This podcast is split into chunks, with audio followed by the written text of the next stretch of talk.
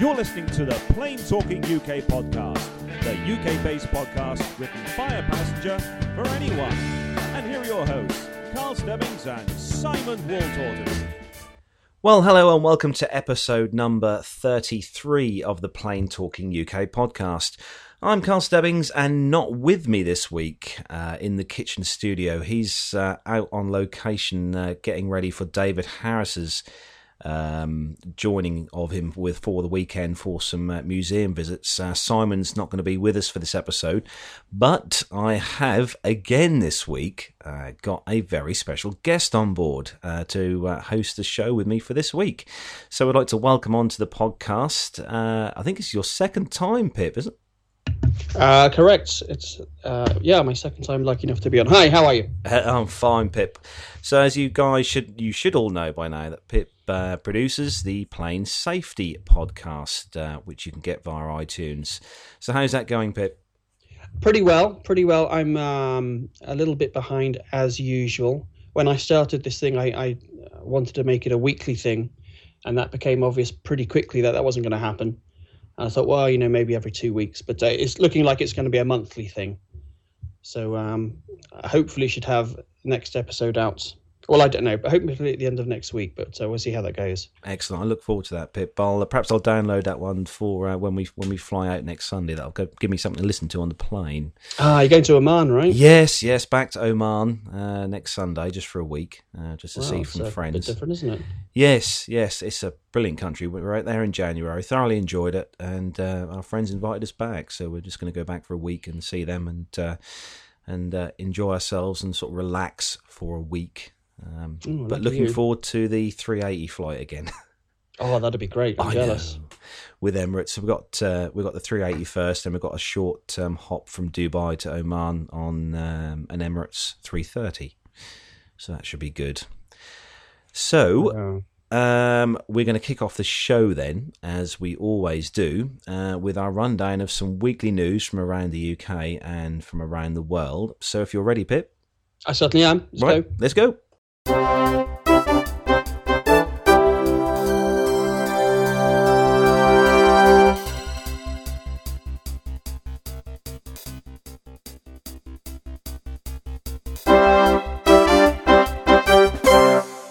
So, kicking off then, you enjoyed a jingle there, Pip. Well, I do like that one. That was in my head the other day. Couldn't get it out. Oh, brilliant. So the first news story then kicking us off this week is from the Telegraph travel site, and some quite sad news, actually. I'm very disturbed by this, Carlos, I must tell you. Very disturbed. So for those of you who fly Ryanair frequently, will know that Ryanair produce a calendar each year, and the focus of the calendar is the cabin crew. And they're generally dressed in bikinis, and they produce this, and the money made does go to charity. But due to Ryanair revamping their whole idea and thesis on things and how they run their business as a more of a family-orientated kind of thing, they are going to do away with the calendar. So Ryanair will not be publishing the calendar of cabin crew bikinis for 2015, Michael O'Leary has announced. The budget carrier's chief executive told today that he plans to scrap the annual calendars which raise money for charity. Last year they donated the money to the Teenage Cancer Trust. The calendar first came into circulation in 2008 and, as we said, features women in skimpy bikinis, with one even posing in the cockpit. And the calendars, according to Mr. O'Leary, were initially an idea brought up or thought up by members of staff. So, Pip, there we go, end of an era. No more calendars. I'm mortified. I can't tell you, this is terrible. I'm not a huge Ryanair fan, as you probably would guess, but this is one of their few redeeming features, their annual calendar. So it'll be sorely missed. I've just while you were reading the story there, I've called it up on Google Images, and it's quite something to look at, I must say. Just checking out Miss May at the moment. Okay. So, I'll have to find August. So yeah, so that will be no calendar. So you'll have to, for those of you listening who have got 2014's calendar, keep that one and put that in the loft or in storage. It may be worth some money in the future. So not a fan of Ryanair then, Pip? Well, you know, I haven't. I don't use them much. I don't have much call to use them, but yeah, you know, if I'd given the option, I probably wouldn't use them for personal reasons. I've used them once or twice, or work has sent me on them rather once or twice. And you know what? Yeah, it wasn't too bad at all, to be honest. You know, everyone likes to have a dig at Ryanair, but you know, it is what it is. They provide a service, and you don't pay much for it. And they don't make any secrets of you know, of what they provide. They get you from A to B, and that's all they promise. So you don't fancy producing a calendar then for SafeJet, Pip? Good Lord, there's a thought. Do you know what? I don't think you'd want to see that particular calendar. I don't think we've quite got the manpower to pull that one off. Or the cabin crew. I don't think you said before, Pip. I don't think you do. You don't have a cabin. We do. Yeah, we have. We have cabin crew. Actually, they're lovely as well. I wouldn't presume to think they wouldn't want to do a calendar, and I'm sure they're all more than able to look good on a calendar. But no, I wouldn't suggest it to them. Oh well, we'll have. Well, you know, I could maybe I'd put an anonymous note into management and and say, hey, what about this? I don't think it would go down too well. But actually, genuinely, I thought this was a nice thing from Ryanair. Like you said, they raised money for some good causes. So it'd be a shame to see it go. It just shows the lighter side of Ryanair. That'd be a good prize for your podcast, Pip. You could give it away as a prize. A Pilot Pip calendar. Yes. Safe the old Mankini out. Yeah. Right, so moving on from that story then. Next story from the Telegraph site. This one is regarding EasyJet, and they're seeing a surge of flights from the fallout from the Air France strikes. And EasyJet plc have said full year profit rose at least 20% as Europe's second biggest discount carrier targeted corporate traffic and saw traffic surge following strikes at network rival Air France KLM Group. The Luton-based airline rose the most in 2.5 months after saying pre-tax profit for the 12 months to September the 30th was between £575 million and £580 million, up from £478 million a year earlier. So has this affected you at all, Pip, when you're flying the sort of strikes or anything like that? Is it, I don't suppose it would affect you at all going in and out of the European airports? Not so much the Air France strikes, but certainly when the French air traffic controllers go on strike, which seems to be a monthly event these days. That has a knock-on effect for everyone. Even just overflying France, if their ATC chaps are on strike, it's it can cause real delays and a lot of aggro for everyone. It can be a nuisance. So EasyJet has intensified a push to lure business travellers, offering allocated seats, flexible tickets, fast tracking and higher frequencies on key routes. The move has sharpened competition with full-service carriers, including Air France and Deutsche Lufthansa AG, where strikes over plans to cut short-haul costs are pushing passengers in its direction. This is something Ryanair has actually started doing as well, Pip. I'm sure you've probably followed as well. Ryanair are offering a business-style ticket to passengers. And as we said, EasyJet are doing the same now. Whether it's a good thing, I'm not sure. I suppose for someone who wants more legroom, it's a good idea. But I don't quite see how they can class a more legroom seat as a business class style seat. But Ryanair do, and EasyJet do. They? Well, there's only. Let me think. There's probably only half a dozen or maybe 8 seats on the whole aircraft that have extra legroom. You know, it's the emergency exit seats and the 6 seats at the front. There. Yeah. So yeah, and they of course charge a little extra for that usually. But I think you get speedy boarding. Speedy boarding, yeah. You get you're going to start me off on a rant in a second. I know. Speedy boarding. We've been there and seen that at Stansted. That is normally the biggest farce going. Don't get me going with speedy boarding. I think it's a disgrace what they do. Is that a similar sort of thing to what I'm thinking, Pip? Where they pull a bus up and let everyone get on the bus, and then they bus you to the plane, and everyone gets onto the plane straight away. That's right. That's one thing they do, and the other thing that drives me up the wall, and it happens at certain airports at Paris and Stansted and other places. What they do, they announce the boarding, and so all the speedy boarders get up, and they let you go through the desk, but all you do is you go through and wait in either on the jetway or in some corridor somewhere, and the plane hasn't even arrived on stand yet, so you're all stood there queuing up waiting for half an hour before the plane's even arrived. And especially with these glass jetways, you herded like cattle into a greenhouse, and especially in the winter time, I bet it's cold. Well, it's a terrible way to treat your passengers, but but hey, like I said, if people know what they're getting into, if they're only paying a few pounds for the ticket, then so be it, I suppose. But no, you're right; it's certainly not business travel, at least not as the main carriers offer it. That's a totally different experience. You know, flying business on Lufthansa or British Airways. Oh, that's completely different. And Emirates as well. I'm gonna see if I can try and get us an upgrade into business class next week. I'm gonna try. We succeeded once before. Did you? Oh yeah. We managed to. Probably some of the regular listeners will know. When me and my wife got married, we flew with Emirates to the Maldives and managed to blag my way to getting us a business class upgrade on the 777.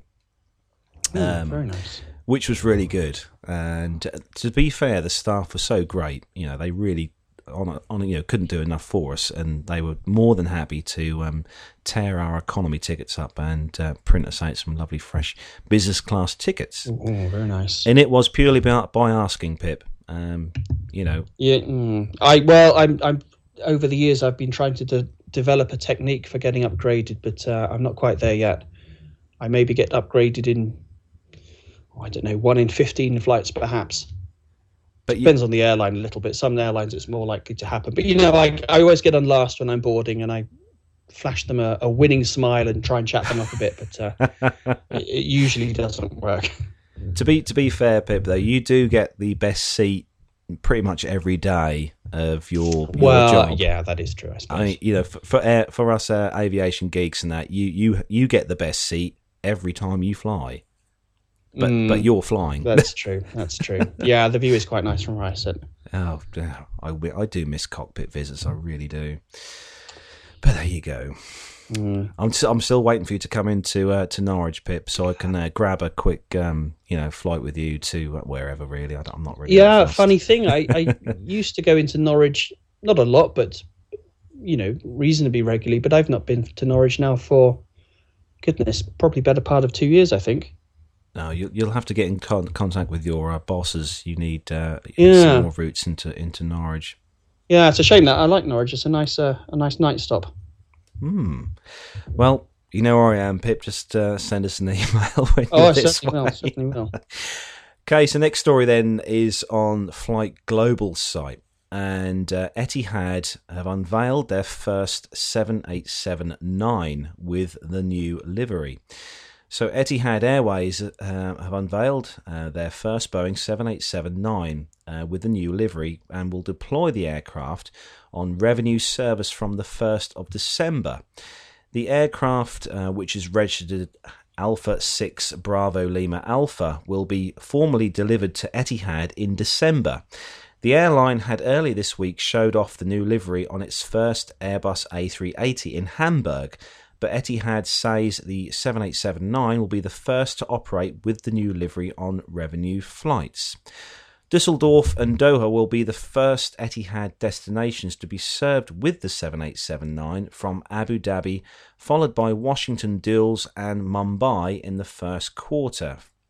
From June, Etihad will operate the 787-9 to Brisbane and Moscow. With the economics of the aircraft, the 787-9 will be the one that will be very, very central to our flying and future expansion, says Etihad Chief and Commercial Officer Peter Baumgartner. The 787-9 livery unveiling at Boeing's facilities in Washington, in Everett, in Washington, you can see the picture on the site here. We'll put these on the show notes on the website so you guys can, the listeners can see. But Etihad has identified at least 40 routes that can be potentially served with the 787-9. So what do you think of that one, Pip? You can probably see the link there with a photo of the new livery on that 787. Yeah, I'm just looking at it now. I like the 787 anyway, of course, and it doesn't look too bad. It's quite understated. It's a sort of a I don't know what you call that pattern, but there's that irregular triangular thing on the tail with the orange and black and white. It's it's nice. I like that. I think they've done a nice job there. It is nice. So the 787-9 is going to be configured with 8 first class suites, 28 business class studios, and 199 economy seats. So have you seen that suite that the first class I think it's Etihad have got that I forget the name of the name. We featured it in one of our previous episodes. That palatial kind of hotel suite as a first class, the residence. That's it. That's I've heard about it. I've not seen it. I've, of course, not had the pleasure to experience it firsthand. A friend of mine went on not so long ago. He took a first class on the an Emirates A380, and that looked pretty spectacular. He showed me some of the pictures. Oh, with the sliding doors and stuff. Yeah, he used the shower there. Oh, wow. I think you had to pre-book that, but that was a nice little touch to have a shower. But this is something different, isn't it? This is a whole first-class suite that Etihad's offering. Yeah. It's sort of your own living room almost. Yeah, Etihad were one of the options that we had for flying to Dubai, but Emirates came out just a bit cheaper on the flights from Heathrow to Dubai. But I'd definitely like to try Etihad at some point. They're supposed to be a really good airline. They've got some good reviews on the sites and stuff, and their branding and their whole product that they give, even in economy, is supposed to be quite class leading as well. Yeah, I think you're right. I think all the those three big Middle Eastern airlines, Etihad, Qatar, and Emirates, they put the rest of us to shame, actually. Even as you see on the economy cabins, they really go the extra mile and make it worth the ticket price. I think the likes of BA and Air France and Lufthansa could learn something from them. Definitely.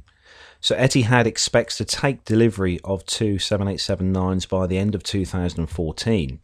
And we'll have 5 787-9s by the end of 2015.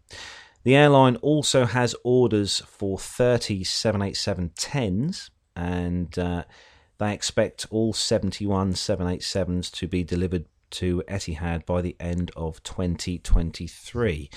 Now, you've probably seen on the various podcasts and the news sites and stuff, Pip, that a lot of these airlines have got massive backlogs of aircraft that airlines are waiting for, not just the 787 but the 737 as well. There's a lot of orders been placed for them and the new Airbus A320 Neo as well. Yeah, so I understand that manufacturers can't pump them out the doors quick enough, can they? No, and our own Ryanair has they've ordered 100 of the I think the new 737 MAX. They've ordered 100 of those with an option for another 100 as well. I think they're starting to phase out some of the older 737-800s on the Ryanair. Well, that's right. I suppose the Ryanair ones are beginning to get on a bit. It's a funny old world where a 7 or 8-year-old aircraft is considered old. But they must do a lot of rotations and stuff, flights on those particular aircraft, Pip, the Ryanair ones. They are in and out. Oh, I'm sure they work them to their maximum that they can. Absolutely, yeah. So how just moving on quickly again, Pip, how's your aircraft? It's very nice. I like it a lot. It's certainly getting on a little bit now in years. I don't know how many years we're going to keep hold of it. Probably only 3 or 4, I would think. because you fly the Hawker, don't you? Yeah, the Hawker 800, or the HS125 to give it its original or proper British designation. Yeah, it's a good aircraft. I like it a lot. It's it does the job very well. But yeah, like I say, we're gonna at SafeJets. We'll I don't think we'll see them in too many more years. We'll replace them with, well, I don't know what yet, but. So I was going to ask that. I just wondered whether you knew what, whether you're given the choice, or when they do phase the aircraft out, whether they'll train you on another particular type of aircraft. Yes, they will. What choice I'll have? Probably not much. It all comes down to, well, it's complicated, but seniority and things like that. And it depends how the cards fall. To be honest, Carlos, I could be in a position where I get to choose something. More than likely not, I would think. But, in our business, we tend to renew aircraft fleets fairly often. The people we're flying do like to have new aeroplanes in the company. So I guess we don't really hold on to them for much more than 10 years, if that. So we're constantly introducing new fleets and phasing out old ones. We've recently taken on some global 6,000s, which are, in the bizjet world, are about as good as it gets. Wow. We've also got some smaller things coming in, some Embraers, and maybe something from Cessna in a few years' time. I'm not quite sure. The jury's still out on that one. But yeah, we'll see. But there's a few more years in the Hawker left, and it's well up to the job. Oh, excellent. So next piece of news then, Flight Global again. And this is EASA, EASA, certifying the A350-900. So Airbus has secured European certification for the A350-900 following a 15-month flight test campaign comprising of more than 2,600 flight hours. The European Aviation Safety Agency has certified the aircraft with two maximum takeoff weight variants, a basic 268-ton and a higher 275-ton option. The higher capability is intended to mitigate the A350's airframe weight, which is around 3 tons above Airbus's target specification. The A350 program chief, David Evrard, God, I have to pronounce these weird names sometimes, says the manufacturer can now proceed with the next step of the delivery process, adding that the first customer aircraft, MSN 6, for Qatar Airways is ready to be transferred to the Airbus flight test team. They will define a delivery date with the customer, says Evrard, but stresses that this will be before the end of the year for sure. Now, the A350, Pip, we just missed that at Farnborough this year, so we didn't get a chance to see this aircraft, but I did get the chance to interview the marketing director for Airbus in the 350 mock-up cockpit, which was all singing and dancing and working with all the screens and everything working. Stunning aircraft to see the actual flight deck of, Pip, definitely. But it looks, to me, I don't know what you think, Pip, but I think the 350 just sort of bear a few resemblances to the 787. What do you think? Yeah, you're probably right. Well, of course, they're both designed to fill the same gap in the market and largely do the same job. So yeah, they're pretty similar in performance and range and all that sort of stuff. I must admit, I don't know an awful lot at all about the 350. I've certainly not seen it in the flesh. There's a very nice video, you've probably seen it on YouTube, of an A350 flying into Kemble, I think it was, one of the small airfield down in Gloucestershire. And it demonstrates very well its short landing performance. They plant it on this runway and have the thing stopped in barely a few airframe lengths. It's quite impressive to watch. Have you seen that video? Do you know the one I'm talking about? I haven't, no, but I'm going to look up for that one on YouTube now. I think I shall once we finish the show. Yeah, give me something to watch over tea, over the meal. Yeah. But the A350 has completed extended twin-engine operations testing, and Airbus is waiting for the agencies to confirm the ETOPS limits to be placed on the aircraft. Do you have a similar sort of thing on the aircraft you fly, Pip? This is something I always wondered. Large passenger aircraft have ETOPS certification. Obviously, the aircraft you fly has two engines, and you carry passengers, but on a smaller scale. But do you have a similar kind of sort of ETOPS, extended twin operations? Yes and no. We not on the aircraft I fly because we don't use it for, you know, extended oceanic flights. It hasn't got the legs to do those sorts of journeys. But on the other ones we have, on the Gulfstreams and on the Globals and on our Falcons, I'm not sure. But yeah, we definitely have ETOPS clearances. I think I could be wrong here. I think we have 180-minute ETOPS, which basically means you can fly a twin-engine aircraft out over a remote or oceanic routing, and you can be up to 180 minutes single engine flying time from an airfield where you could land if you lose an engine. So that's what ETOPS is all about. It lets you fly more direct routes across the oceans.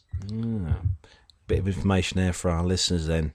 Definitely something interesting that I've looked at in the past as well, read up on stuff about ETOPS.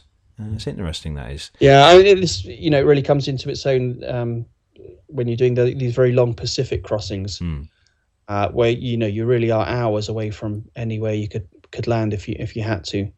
On the Atlantic, well, you use it on the Atlantic as well, but I think there's quite a few places, the Azores or the Canaries or Iceland even. There's options in the Atlantic, but when you're going across the Pacific, there's often hours and hours from anywhere.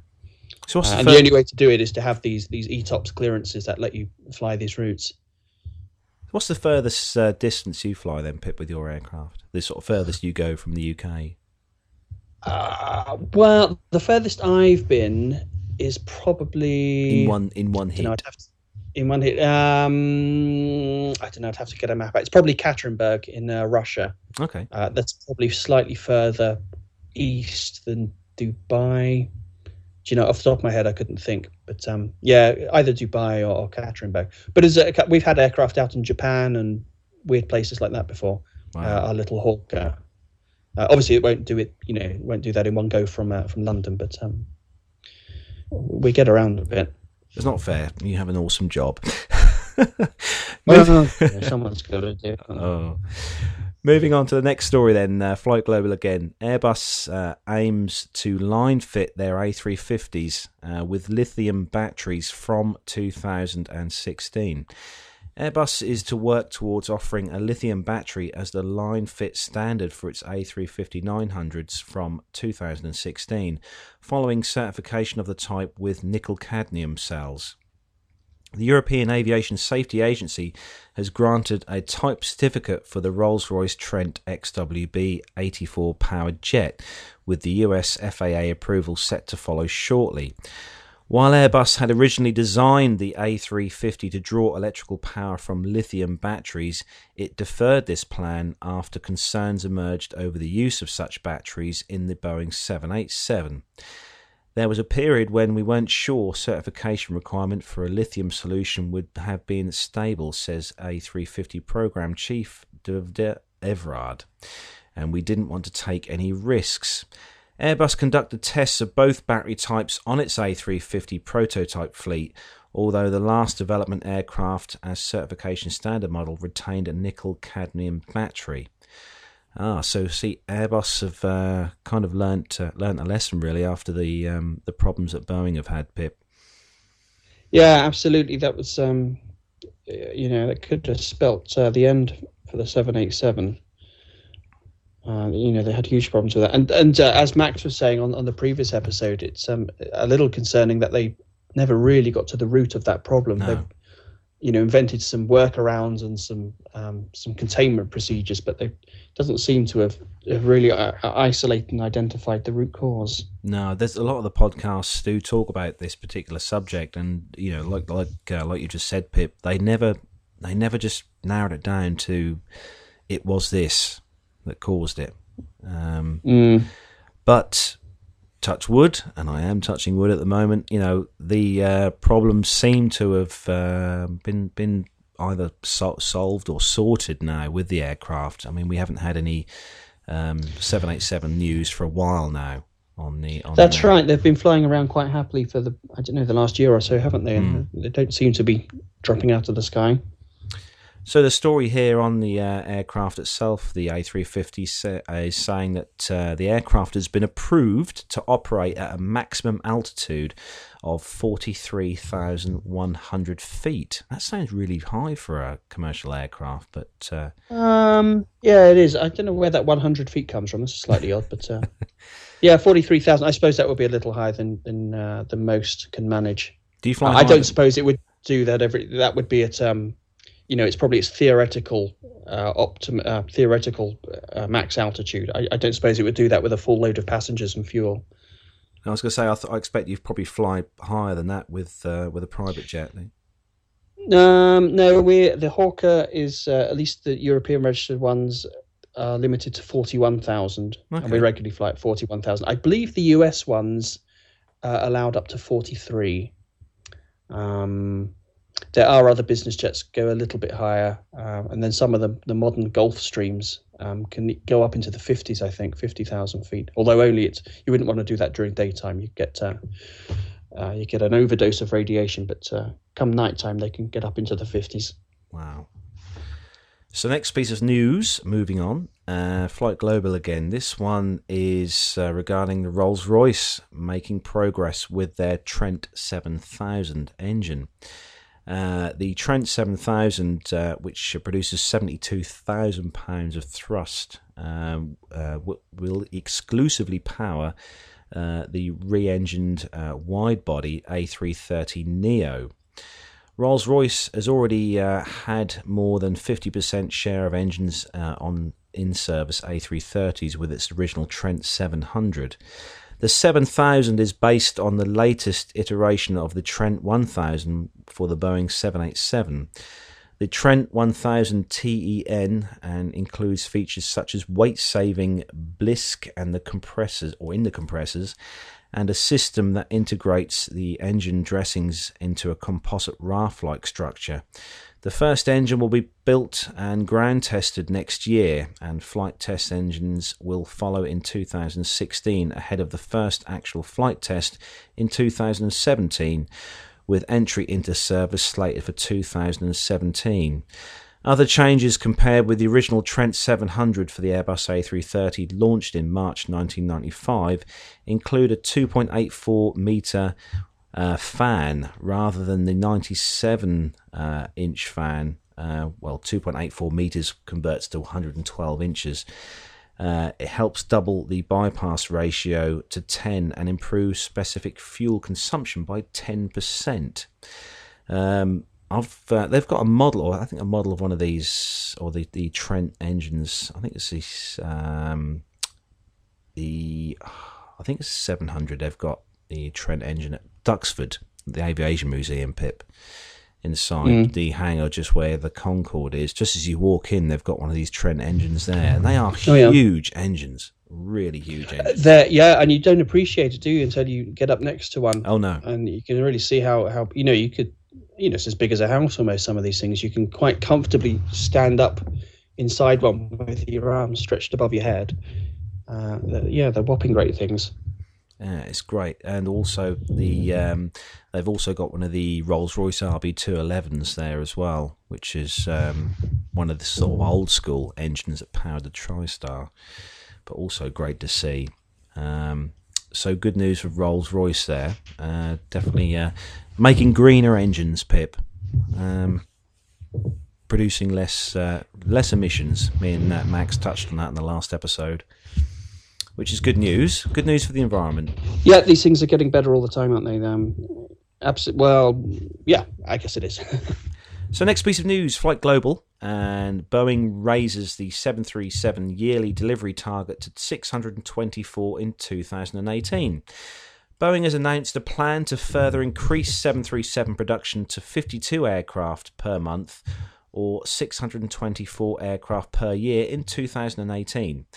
The latest capacity boost adds to existing plans to raise production from 42 currently to 47 per month in 2017, as Boeing introduces the 737 MAX in the third quarter of that year. Boeing has more than 4,000 orders for the 737 Next Generation and the 737 MAX in the backlog.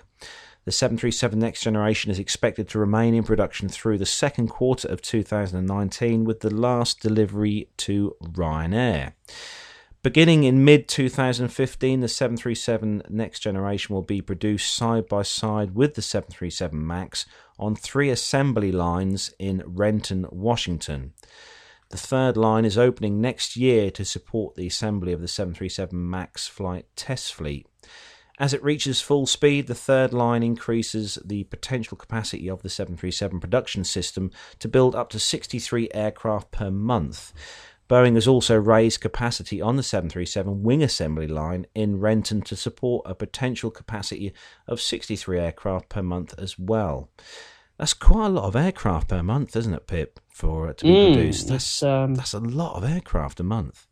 It is. It's quite an achievement, isn't it? It's like Max said on the last episode, it's not just a simple matter of pushing a few extra on the wheels a bit faster. It's a colossal effort to start pumping these things out at such a rate. When you look at the videos and documentaries and stuff on Discovery, you see how these aircraft are put together and the wiring looms and the cables and everything that goes together to make just one aircraft. You know, and that's right. It's and of course they're not. I don't know how Boeing does it, but certainly when you look at Airbus aircraft, they're not all put together in one place. You have components assembled and produced at one place and others here, and then they're all brought together and assembled somewhere. Then that thing's taken somewhere else and the final assembly takes place. It's quite a complex production line. In fact, I'm often at the big Airbus facility up at Horden Airport, just outside Manchester. We have a big maintenance facility up there, and it's... Have you ever been up there? No, Carl? I haven't. But it's colossal. They have these just enormous hangars. I don't know what on earth goes inside of them. And they have a couple of times a day the old Airbus. What do they call it? The Beluga. Huge monstrosity of an aircraft. Is it the Guppy? Do they call it that? The Guppy or the Beluga?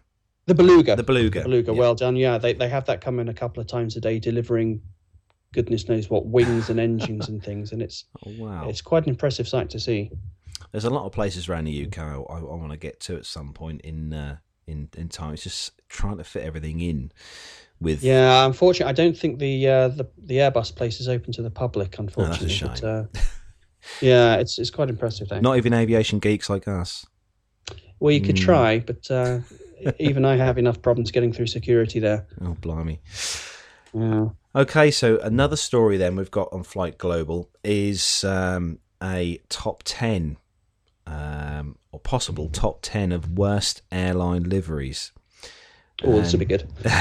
And unfortunately, I've got no sound clips to put up on here to introduce this particular segment. Pip, you do that well. You do that very well. So we're going to scroll down to the bottom, and we're going to start off with number 10.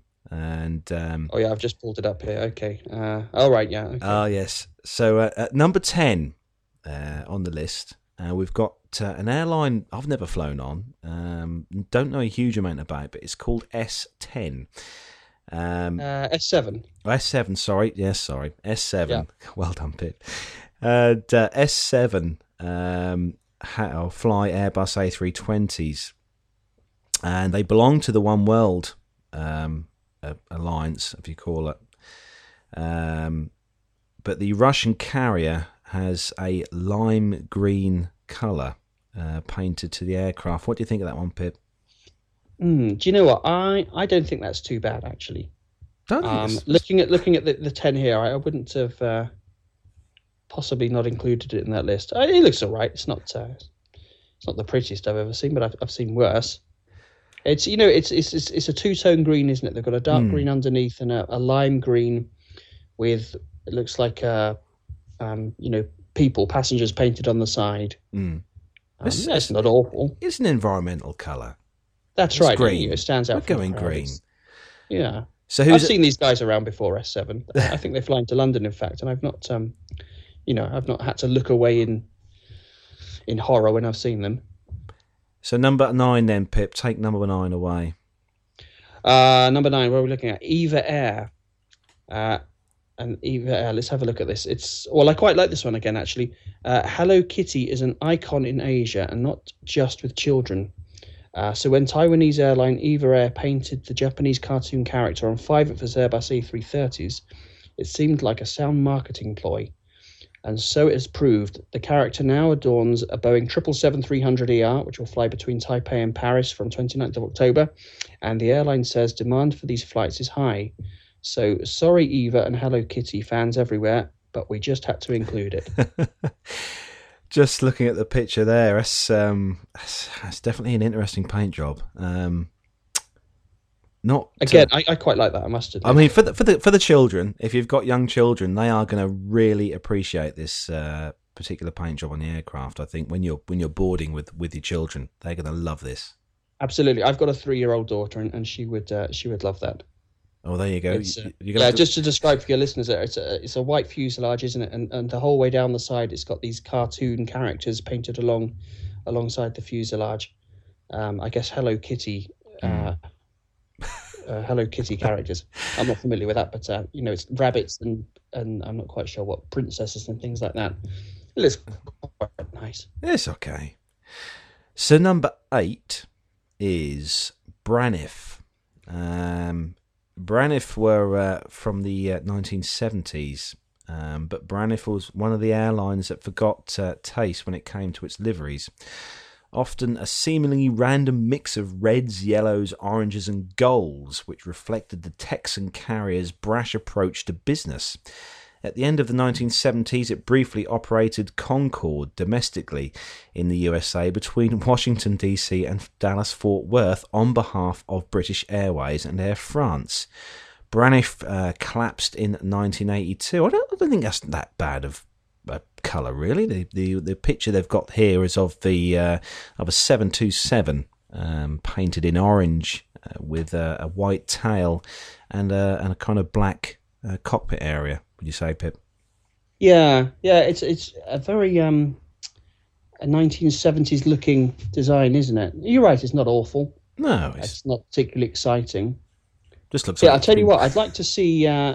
Proof of this fact here that they operated the Concorde on behalf of British Airways and Air France. I think that's right. I highly doubt that. Do you think that's right? I think, yeah, I'm pretty sure I've read somewhere, and our listeners will probably be able to tell us this anyway, that I'm pretty sure that Concorde, they done one of those things where they painted one half with BA and they had the other half painted with another air, because I'm pretty sure that Concorde flew with Singapore. That's it. I remember Concorde having the Singapore Airlines logo painted on as well. Gonna have to look that one up. Yeah, I'd be mildly surprised if that were true, but yeah, it could be right. So next one then, Pip, I'll leave it on to you. Number 7. Number 7. Oh, I have to be careful here. There's I won't say too much. Delta Airlines, the US carrier's new Colours in Motion livery for the 21st century, with a flowing fabric design on the tail, was known as Wavy Gravy and was disliked rather than despised. It stuck around until 2007, mainly because Delta was broke, but not all of its fleet aircraft were repainted, a sure sign that the marketing department's enthusiasm for the rebrand was perhaps not shared throughout the company. So this is Delta. Do you know what? I quite like that. I think that looks... why that's on the list. No, that looks quite corporate, quite... yeah, it's very sleek and businessy. Clean and it's nice. I don't know what the problem with that is. I did like the old Delta livery. I did really like the old Delta livery they had. Especially on the TriStar. Fine. I'm going to have to say on the TriStar. Okay, I can't immediately think what it is. But this I think the current Delta paint scheme's not too different from this, is it? No, I don't think it is, actually. I think the tails are the same. They've got a logo, I think, on the tail on the new livery. Mm. No, I don't know why that's on the list. I think we should strike that one off. Delta doesn't deserve to be there. Number 6 does, however. Okay. So number 6, this I've seen quite a few of these, and these are pretty eye-catching. That's the word. Kulula, the South African low-cost airline. Kulula, and they've painted their Boeing 737s, and they're famous for their wacky green designs, but they're not to everyone's tastes. The particular one they've got here in the picture looks like a graffiti artist has been given free rein with a tin of spray paint. That's a really interesting livery, that one, Pip. Kulula. Have you seen these ones? Because they do there's a lot of different ones as well they do. Oh, is there? Mm. It's a little too wacky for my liking. Are these the guys that did... they painted over one side of the aircraft all these little sort of signs with arrows saying, with an arrow pointing to the pilot, saying magic happens here. That's it. And... Yeah, they did. Oh, it's those guys also. That is. Yeah. Yeah, they had... Oh, you've got to give them marks for sense of humour. Oh, it kind of reminds me of a tin of lemonade. I don't know why. Yeah, it looks like 7-Up or something, doesn't it? It's... Yeah. Oh. I'm not liking that one too much. So number 5 then, Pip. Our very own BMI baby.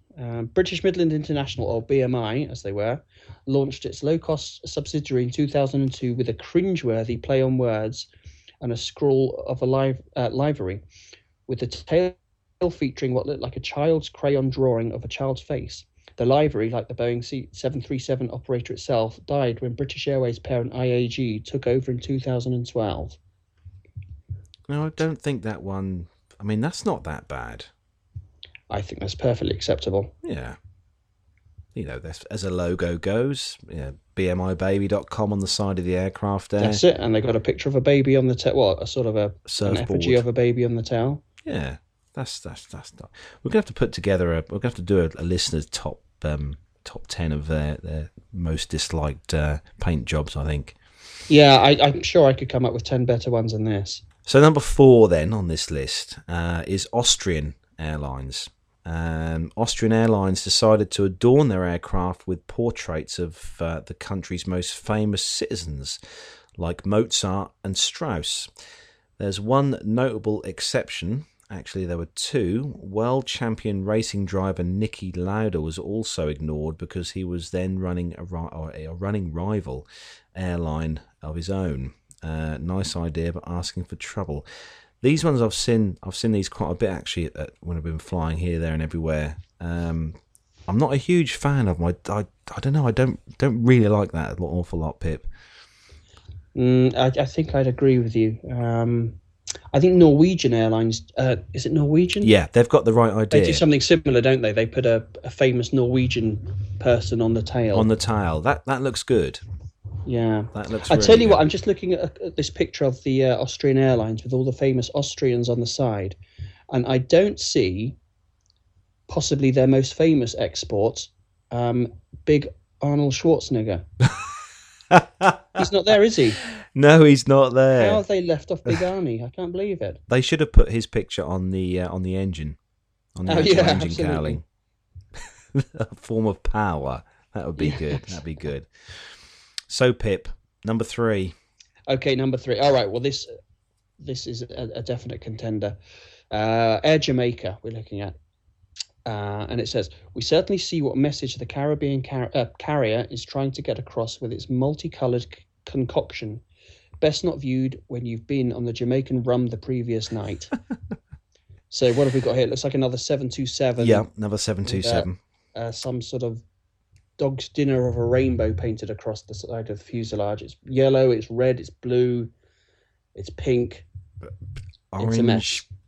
I mean, I'm looking at the tail. The tail section actually looks quite good with the blue, the deep blue.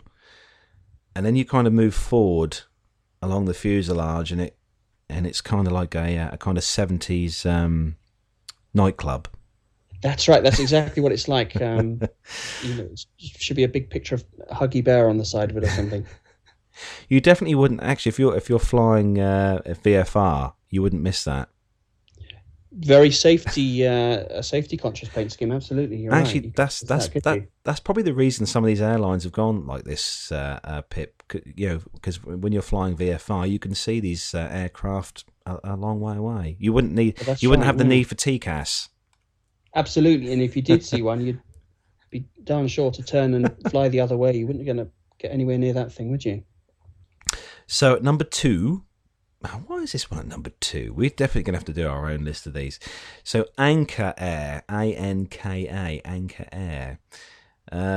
If you write your name on the side of your aircraft as Anchor Air, best not to have... I've just got this on. Yes, sorry, go on. This is going to have to go in the show notes. It's best not to have your icon alongside the airline's name. So Anchor Air has a kind of a W-style logo on the tail. It's a Turkish airline. If I'm right reading here, it's a Turkish airline, Anchor Air. That's unfortunate, isn't it? It's an unfortunate paint job, I think, on that aircraft.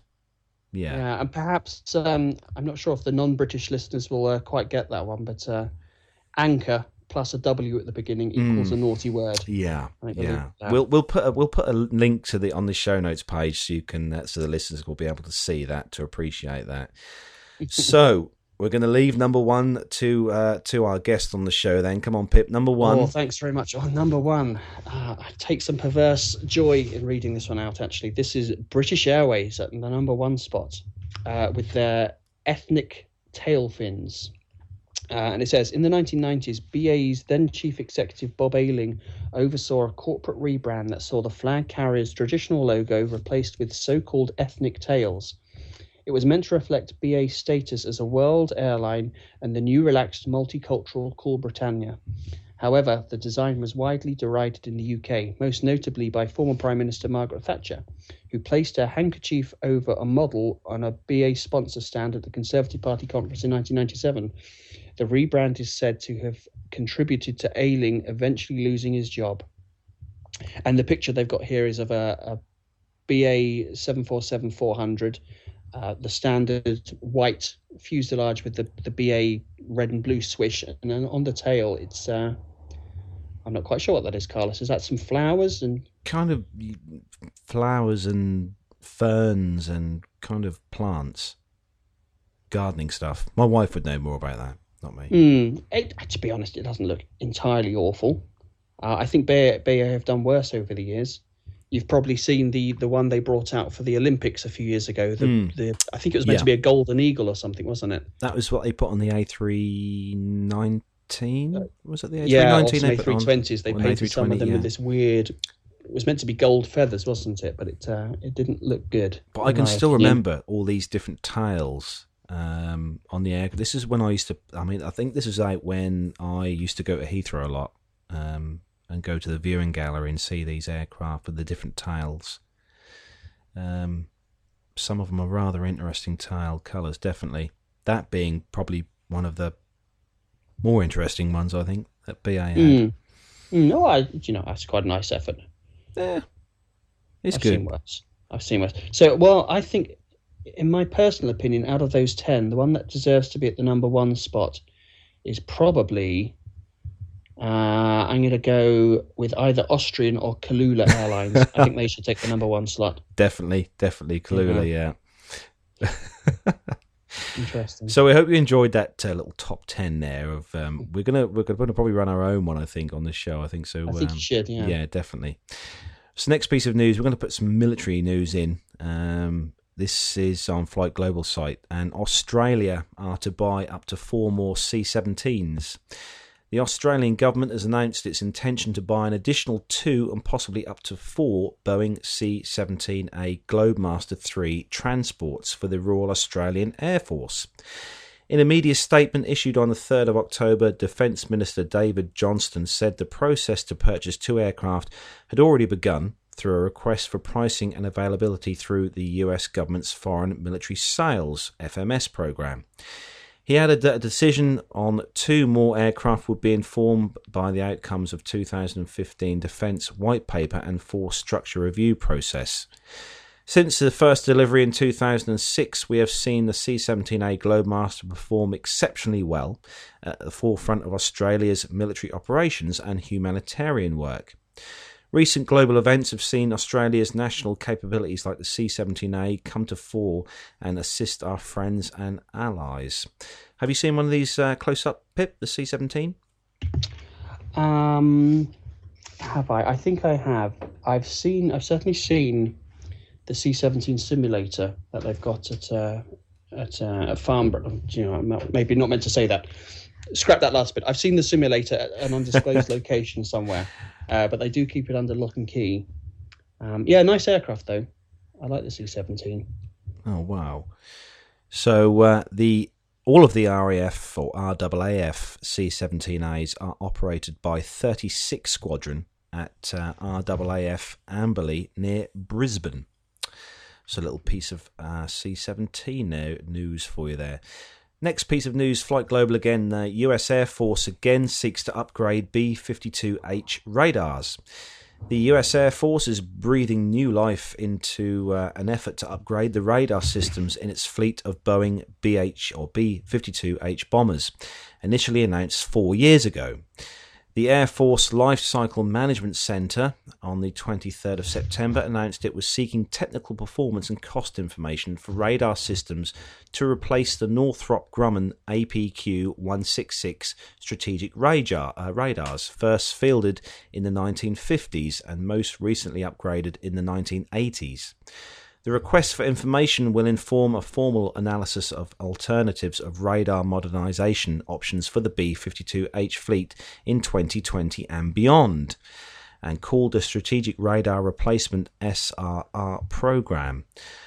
These aircraft, Pip, these have been going for so many years, and they're obviously still breathing more life into them and keeping them going. Yeah, quite phenomenal, isn't it? This is, I don't know how long this has been going for, but it's many decades now, isn't it?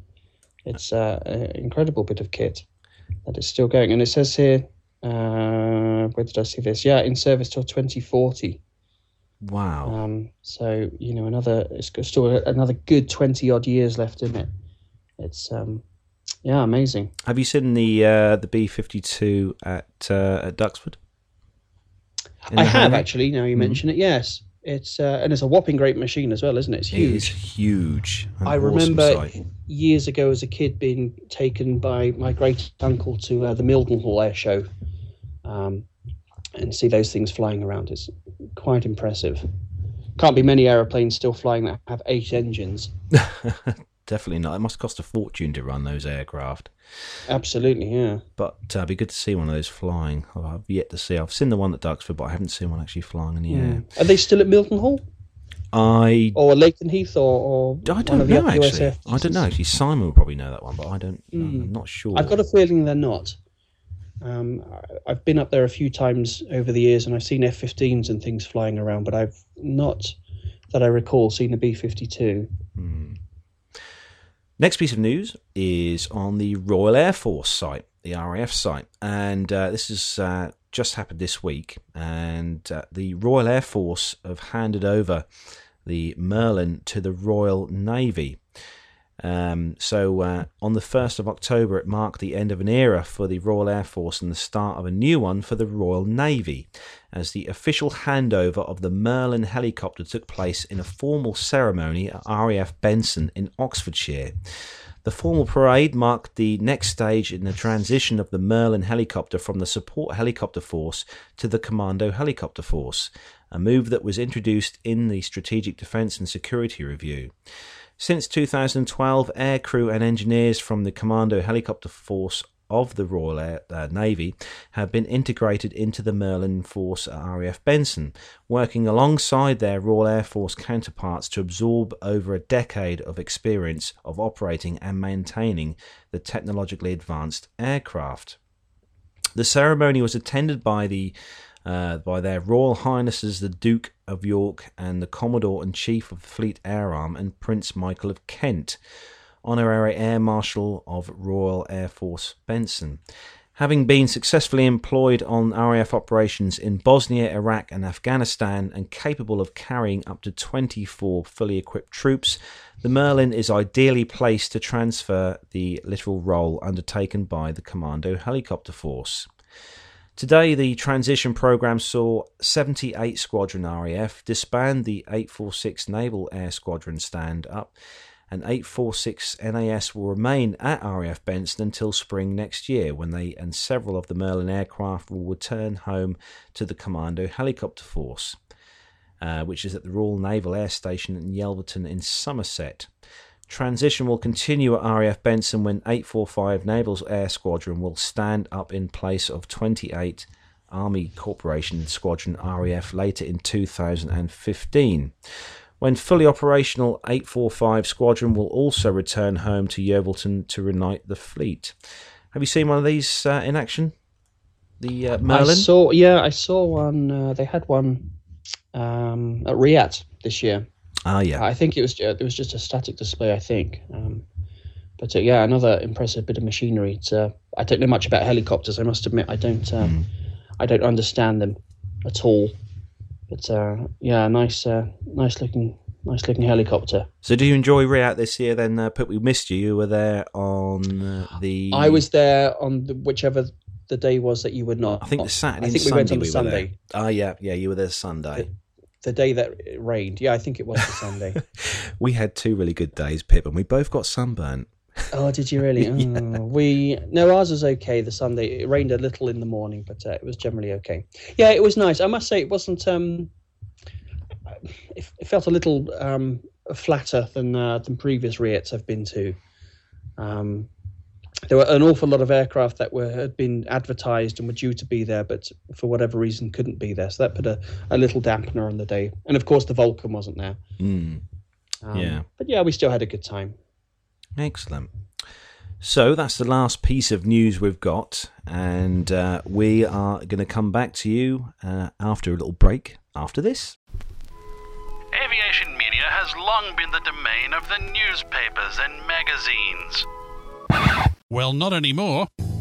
I'm Steve Vischer. And I'm Grant McCarran, and we're bringing aviation right into your radio. Yes, we're making aviation cool and interesting for everyone. Hang on, aviation's always been cool. Check this out. How cool is this? Grant, turn that down.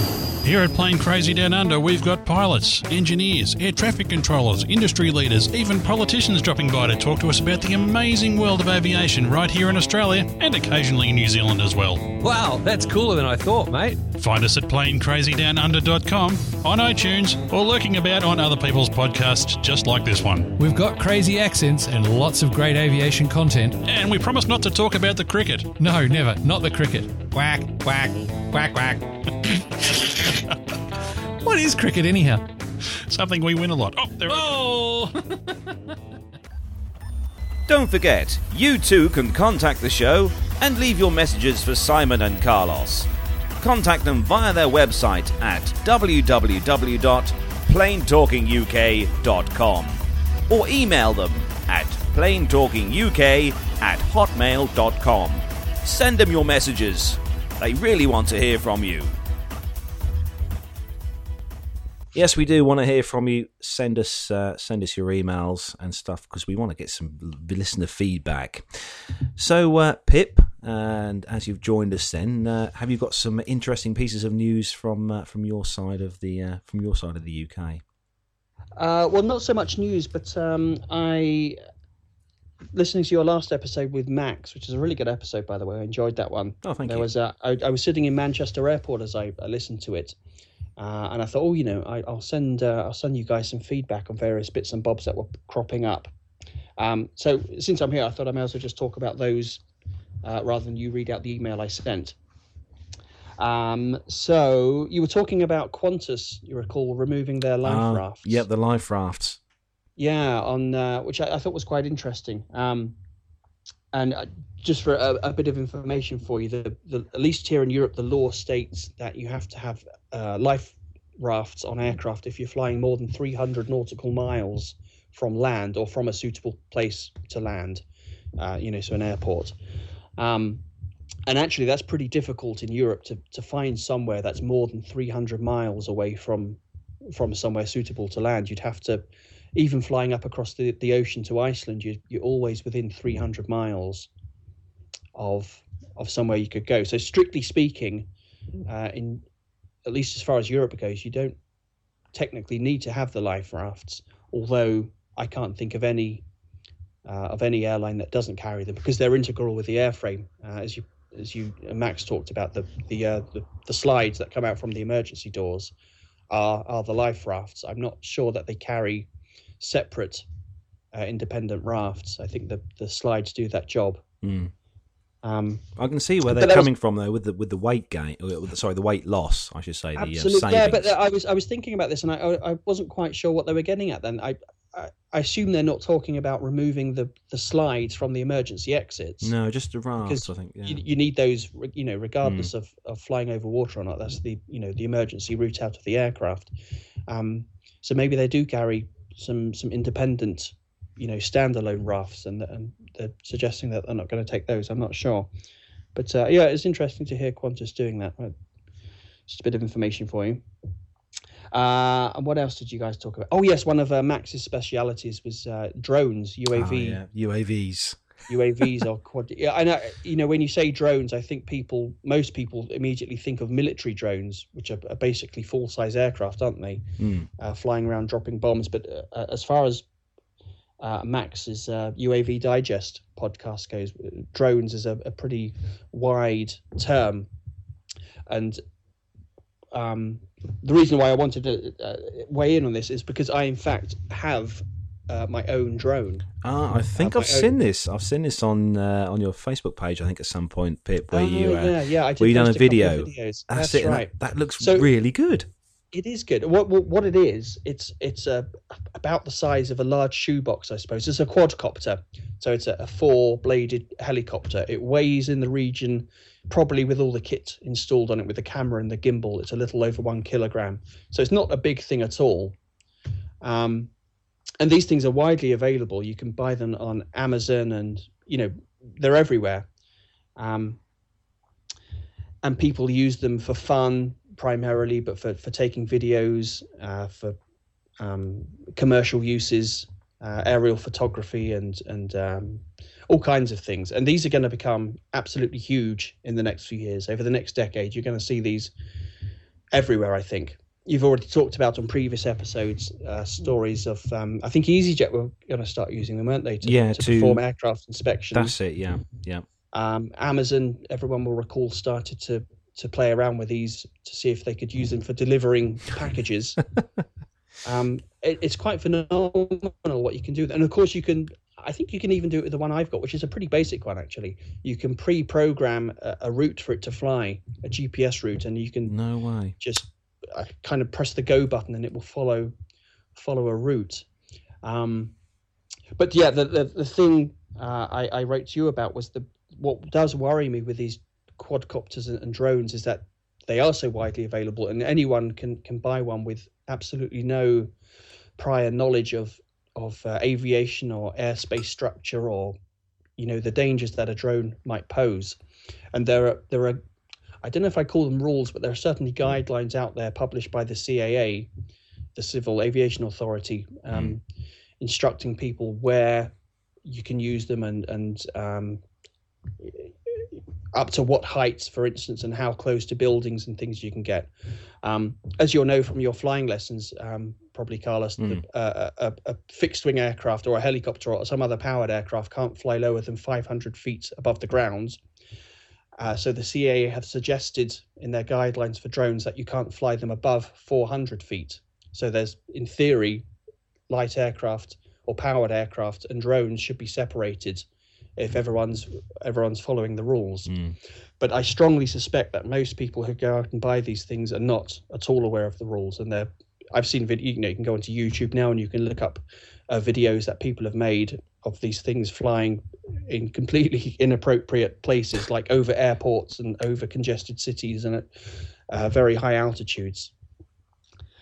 So certainly, if people have got drones out there, it's worthwhile going out and just having a look at the CAA website to see where and when they can use it. And you can bet your bottom dollar that over the next few years, this is going to be something that the CAA and aviation authorities around the world are going to start regulating very tightly. And if you're not careful, you can, I think, potentially get in a bit of trouble if you're not following the rules. But like you said, they are easy to come, you know, to attain these particular things on Amazon, like you said, Amazon, eBay, even. Quite well, some of the more expensive ones obviously are a lot more technical than that, but you can buy them really cheap. That's it. I mean, you know, the one I've got wasn't terribly expensive, a few £100s. You can buy them cheaper than that, or you know, you can even buy them secondhand on eBay for not much money at all. They're great fun, I must admit, to fly around. I'm luckily live in quite a rural area, well away from any airspace. Oh, yeah, like us. So I'd be very I must say I've thought about flying them over my local town, or you know, various projects that I might use, and it makes me very nervous just to even attempt to do something like that. You know, it's very small. Like I say, it's only the size of a shoebox, so it doesn't have to go very far or very high at all before you've completely lost sight of it.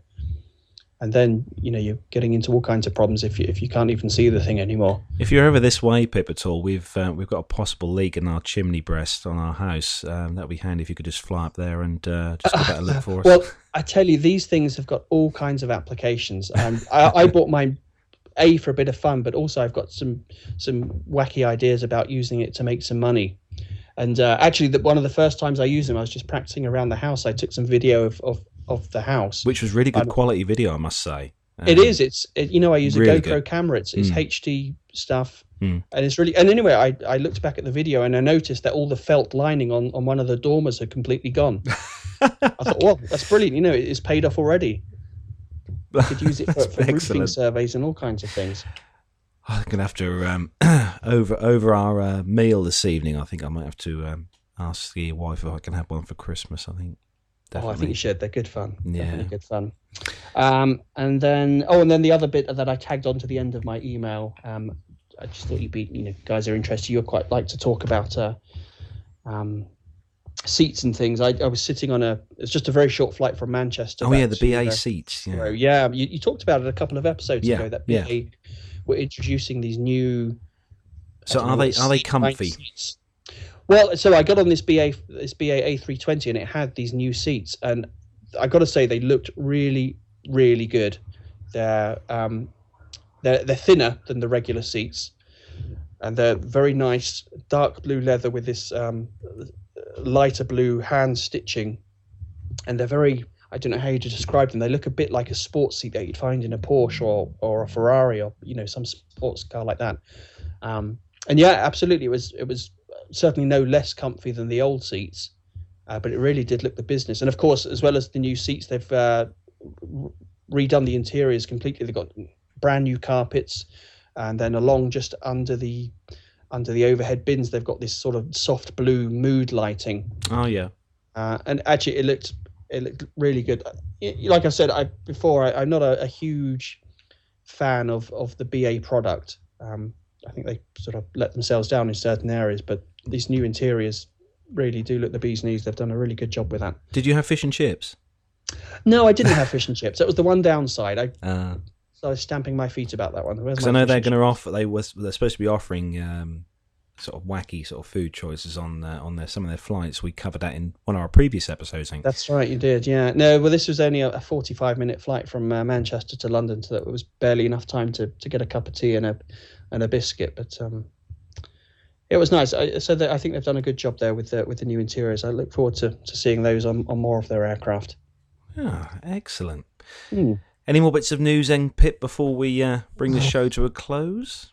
Not off the top of my head. Oh no, hang on. There was one thing we were talking about just in the interval there. You recall a few episodes ago on Captain Jeff's APG, he had was kind enough to give your show a plug, and he also gave my show a plug. And he mentioned some of the other podcasts he'd been listening to. And one of them he mentioned was a podcast called, let me get this right, Talking Flight or Flight Talking. No, Talking Flight with Mike Swanigan.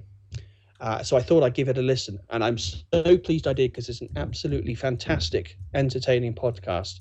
And so I highly recommend to everyone listening to this that you go out, get onto iTunes and look up Talking Flight with Mike Swanigan. He's a captain with Alaska Airlines, and his podcast, there's no big production values, he doesn't have sound effects and music, it's just him interviewing his friends and work colleagues from Alaska and other airlines. And it's a really, really good, fascinating 1 hour podcast. Wow. Some of the stories that they tell are just brilliant. It's a really nice podcast, so I highly recommend that one. I didn't know that one existed, so that's going to have to go on my list of podcasts to listen to. You'll really like it. It's a really good. He's done. I think he's up to about episode 11 or 12. Yeah, I'm just looking on iTunes number three, now. The sound went a bit funny, so number 3's a duff one, but all the others I've listened to 2 or 3 of them now. They're just excellent, really good. Yeah, it's on iTunes. Yeah, he's on iTunes. It is, yes, as we are, and you are as well yourself. iTunes, yeah. Talking Flight by Mike Swanigan. Yeah, definitely one to look out for there. And of course, all the other great, fantastic podcasts as well. What me and Pip were talking about during the break. Obviously, the Airplane Geeks with Max, who was on the last episode, and obviously Airline Pilot Guy. With Jeff, how he manages to produce such an awesome podcast. I mean, some of his podcasts are nearly 3 hours long, but I'm absolutely engrossed in the whole episode. So I'm in awe of Jeff. I don't know how he does that. It's quite phenomenal. I couldn't put out a podcast every week, even if I had a team of people working for me. It's quite amazing. But you're doing well with your podcast, Pip, the Plane Safety podcast. Yeah, as I say, it's coming along. We're obviously waiting with bated breath for your next episode. Do you know what? I've got some time, it looks like, on Tuesday, and I've got most of it in place. I just need to sit down and record it, which is the hardest bit, actually, for me. I know in my head what I want to say, but when it comes to sitting down and talking into microphone, my mind just goes blank and the words just won't come out of my mouth. It's quite frustrating, but I'll plug away at it, and I think I should hopefully get number 7 out within the next week or so. Excellent, you're doing well, Pip. You're doing well. I enjoy the podcast anyway. Oh, well, thanks very much. Looking forward to your next one. So, Pip, have you got any huge plans for flying? I mean, do you know where you're going next week, or do you sort of get a pre-warning of where in Europe you'll be jetting off to? Usually I don't. I know which days I'm going to be working, and I generally don't know exactly where I'm going till a day or so before. But next week's an exception because I'm on a training week next week down at our main office down in, I think I can say this, down in Lisbon. So I'm going to be there Monday to Friday. Just we do we go to the simulators every 6 months for a week, and we go and practice all the flying bits and bobs. And also, what we do once a year, we go down to our office and do the all the sort of extra bits of training, like first aid training and the smoke and evacuation training, and how to use fire extinguishers and these kinds of bits and bobs. And it gives us a chance to meet with our managers and things. So that's what I'm doing next week. Oh wow! So not much flying then. 0 flying next week. I've got a 6:30 a.m. EasyJet Luton to Lisbon on Monday morning. Okay. And then an EasyJet flight back on Friday sometime. So I'll need to download some more podcasts to help me through that one. Excellent. You'll have to download this one and see how you sounded. Oh, yeah, I did that. Oh dear. Yeah, I've got another flying lesson booked for tomorrow, weather permitting. Well, how's that going? It's going well. I'll tell you what. It's after because I initially started in 2008 and then stopped after 6 hours, and obviously now I'm getting back into the swing of things. But it's a lot to learn. It definitely is a lot to learn. Obviously reading the books, but I've had some good feedback from the instructors. Have said that I pick things back up fairly quickly, and managed to land the Cessna 150 last Saturday, whilst the instructor sat there with folded arms, looking out the window, enjoying the view as I was sweating, holding the control column and throttle, and trying to watch my speed and my height, and making sure I was coming in, straight and level, lined up on the runway. But I managed it. I landed. That's it. There's so much to remember, isn't there, when you're starting out? But eventually with practice, it becomes second nature, and it sort of frees up more mental space to think about other things. It's not cheap, which is one of the things which I think puts a lot of people off learning to fly is the cost. But Oh, I've been wanting to do it for a long while, so I'm going to pursue it. There's no point going through life with regrets, is there? No. I think it'll be nice to eventually try and pass and go solo. I mean, the thought of going solo now just fills me with horror.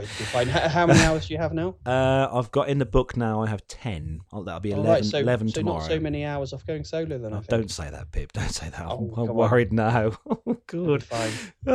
We'll see. But I'm gonna possibly. Pip was sent me an email a while back now, just about possibly putting together some sort of quick cast on how my lessons are going and sending to you. So perhaps I could put one together, Pip. Yeah, I think you should. I'd be interested to hear it. I know a lot of other people would love to hear how you're getting on. It's definitely it's good. I enjoy it. I do really enjoy it. I love anything to do with flying, basically, really. But no, it is a lot to take in, a lot to learn. When you've been out of college now for, I'm 38 now. I've sort of my brain finished learning things many years ago. Yeah. So trying to put everything together and learn is kind of difficult. But it's there's plenty of books to read. I've got a holiday coming up soon, as you know, of a week away, which. I shall probably do some sort of revision while I'm relaxing in the sun. Yeah, it'll all be worth it, though. When you go solo for that first time and when you get your licence from the CAA, you'll be over the moon with it. I was going to ask you, actually, Pip, just before you go, when you pass your test, do you get a lovely little card or something that says you're a pilot? So you can go into the pub and say, look at this, I'm a pilot. You do. It's not quite as impressive as you might think. Oh. Ideally, what you'd have is a T-shirt that says "I am a pilot," but they don't give those out. If you were to get an American license, an FAA one, you get a little card like a driving license. Mm.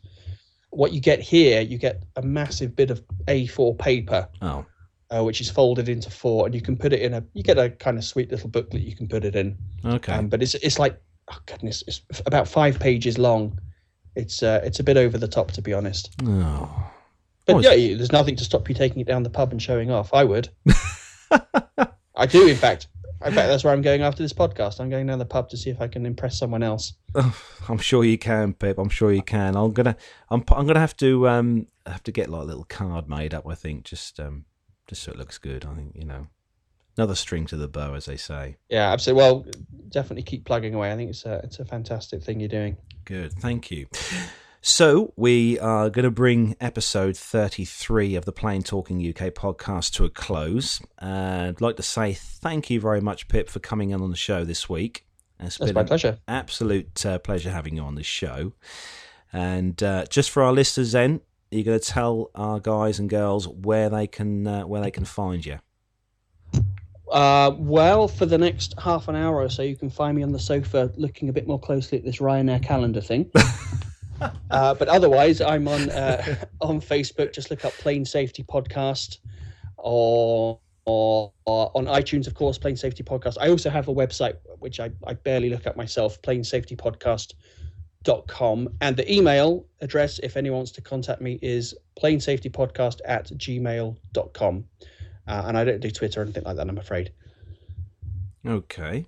Well, I've been on your website, and there is a link on our website. If you go to www.planetalkinguk.com, and there is a link to your website on there, Pip, where our listeners, awesome? Where our listeners can find you, which is good. Awesome, yeah. And yeah, the website's a sort of a project in motion. I need to do a bit more work on that. It is. It's so much to do, Pip. I'll tell you. I mean, you're busy flying.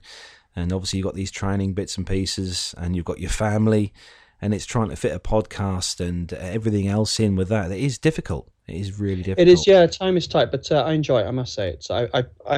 Honestly, I've learnt a heck of a lot in the few months I've been doing the podcast. Well, one of the reasons I set it up was to entertain people, but also for me to learn more about my job, and that's absolutely panned out the way I thought it would. It's been well worth it. I've enjoyed it a lot. Excellent. Well, don't forget you can find both our podcasts, both ours and Pip's. You can find us on iTunes. Plane Safety podcast, just type it on iTunes. You can subscribe as well to Pip's podcast and download there. And Plane Talking UK podcast, you can find us on iTunes, download us via there, or you can download us via the website as well. Send us some feedback. And, well, that's where we're going to bring episode 33 to a close. So once again, Pip, thanks for coming on the show. And that's my pleasure. We look forward to having you on again, possibly in the near future at some point. Cool. I look forward to that. Excellent. Well, from me, it's a kind of dark outside, and I'm now going for an Indian. Goodbye. And then from me, it's a very jealous, I wish I was going for an Indian. Goodbye. Okay then. Goodbye. Cheer.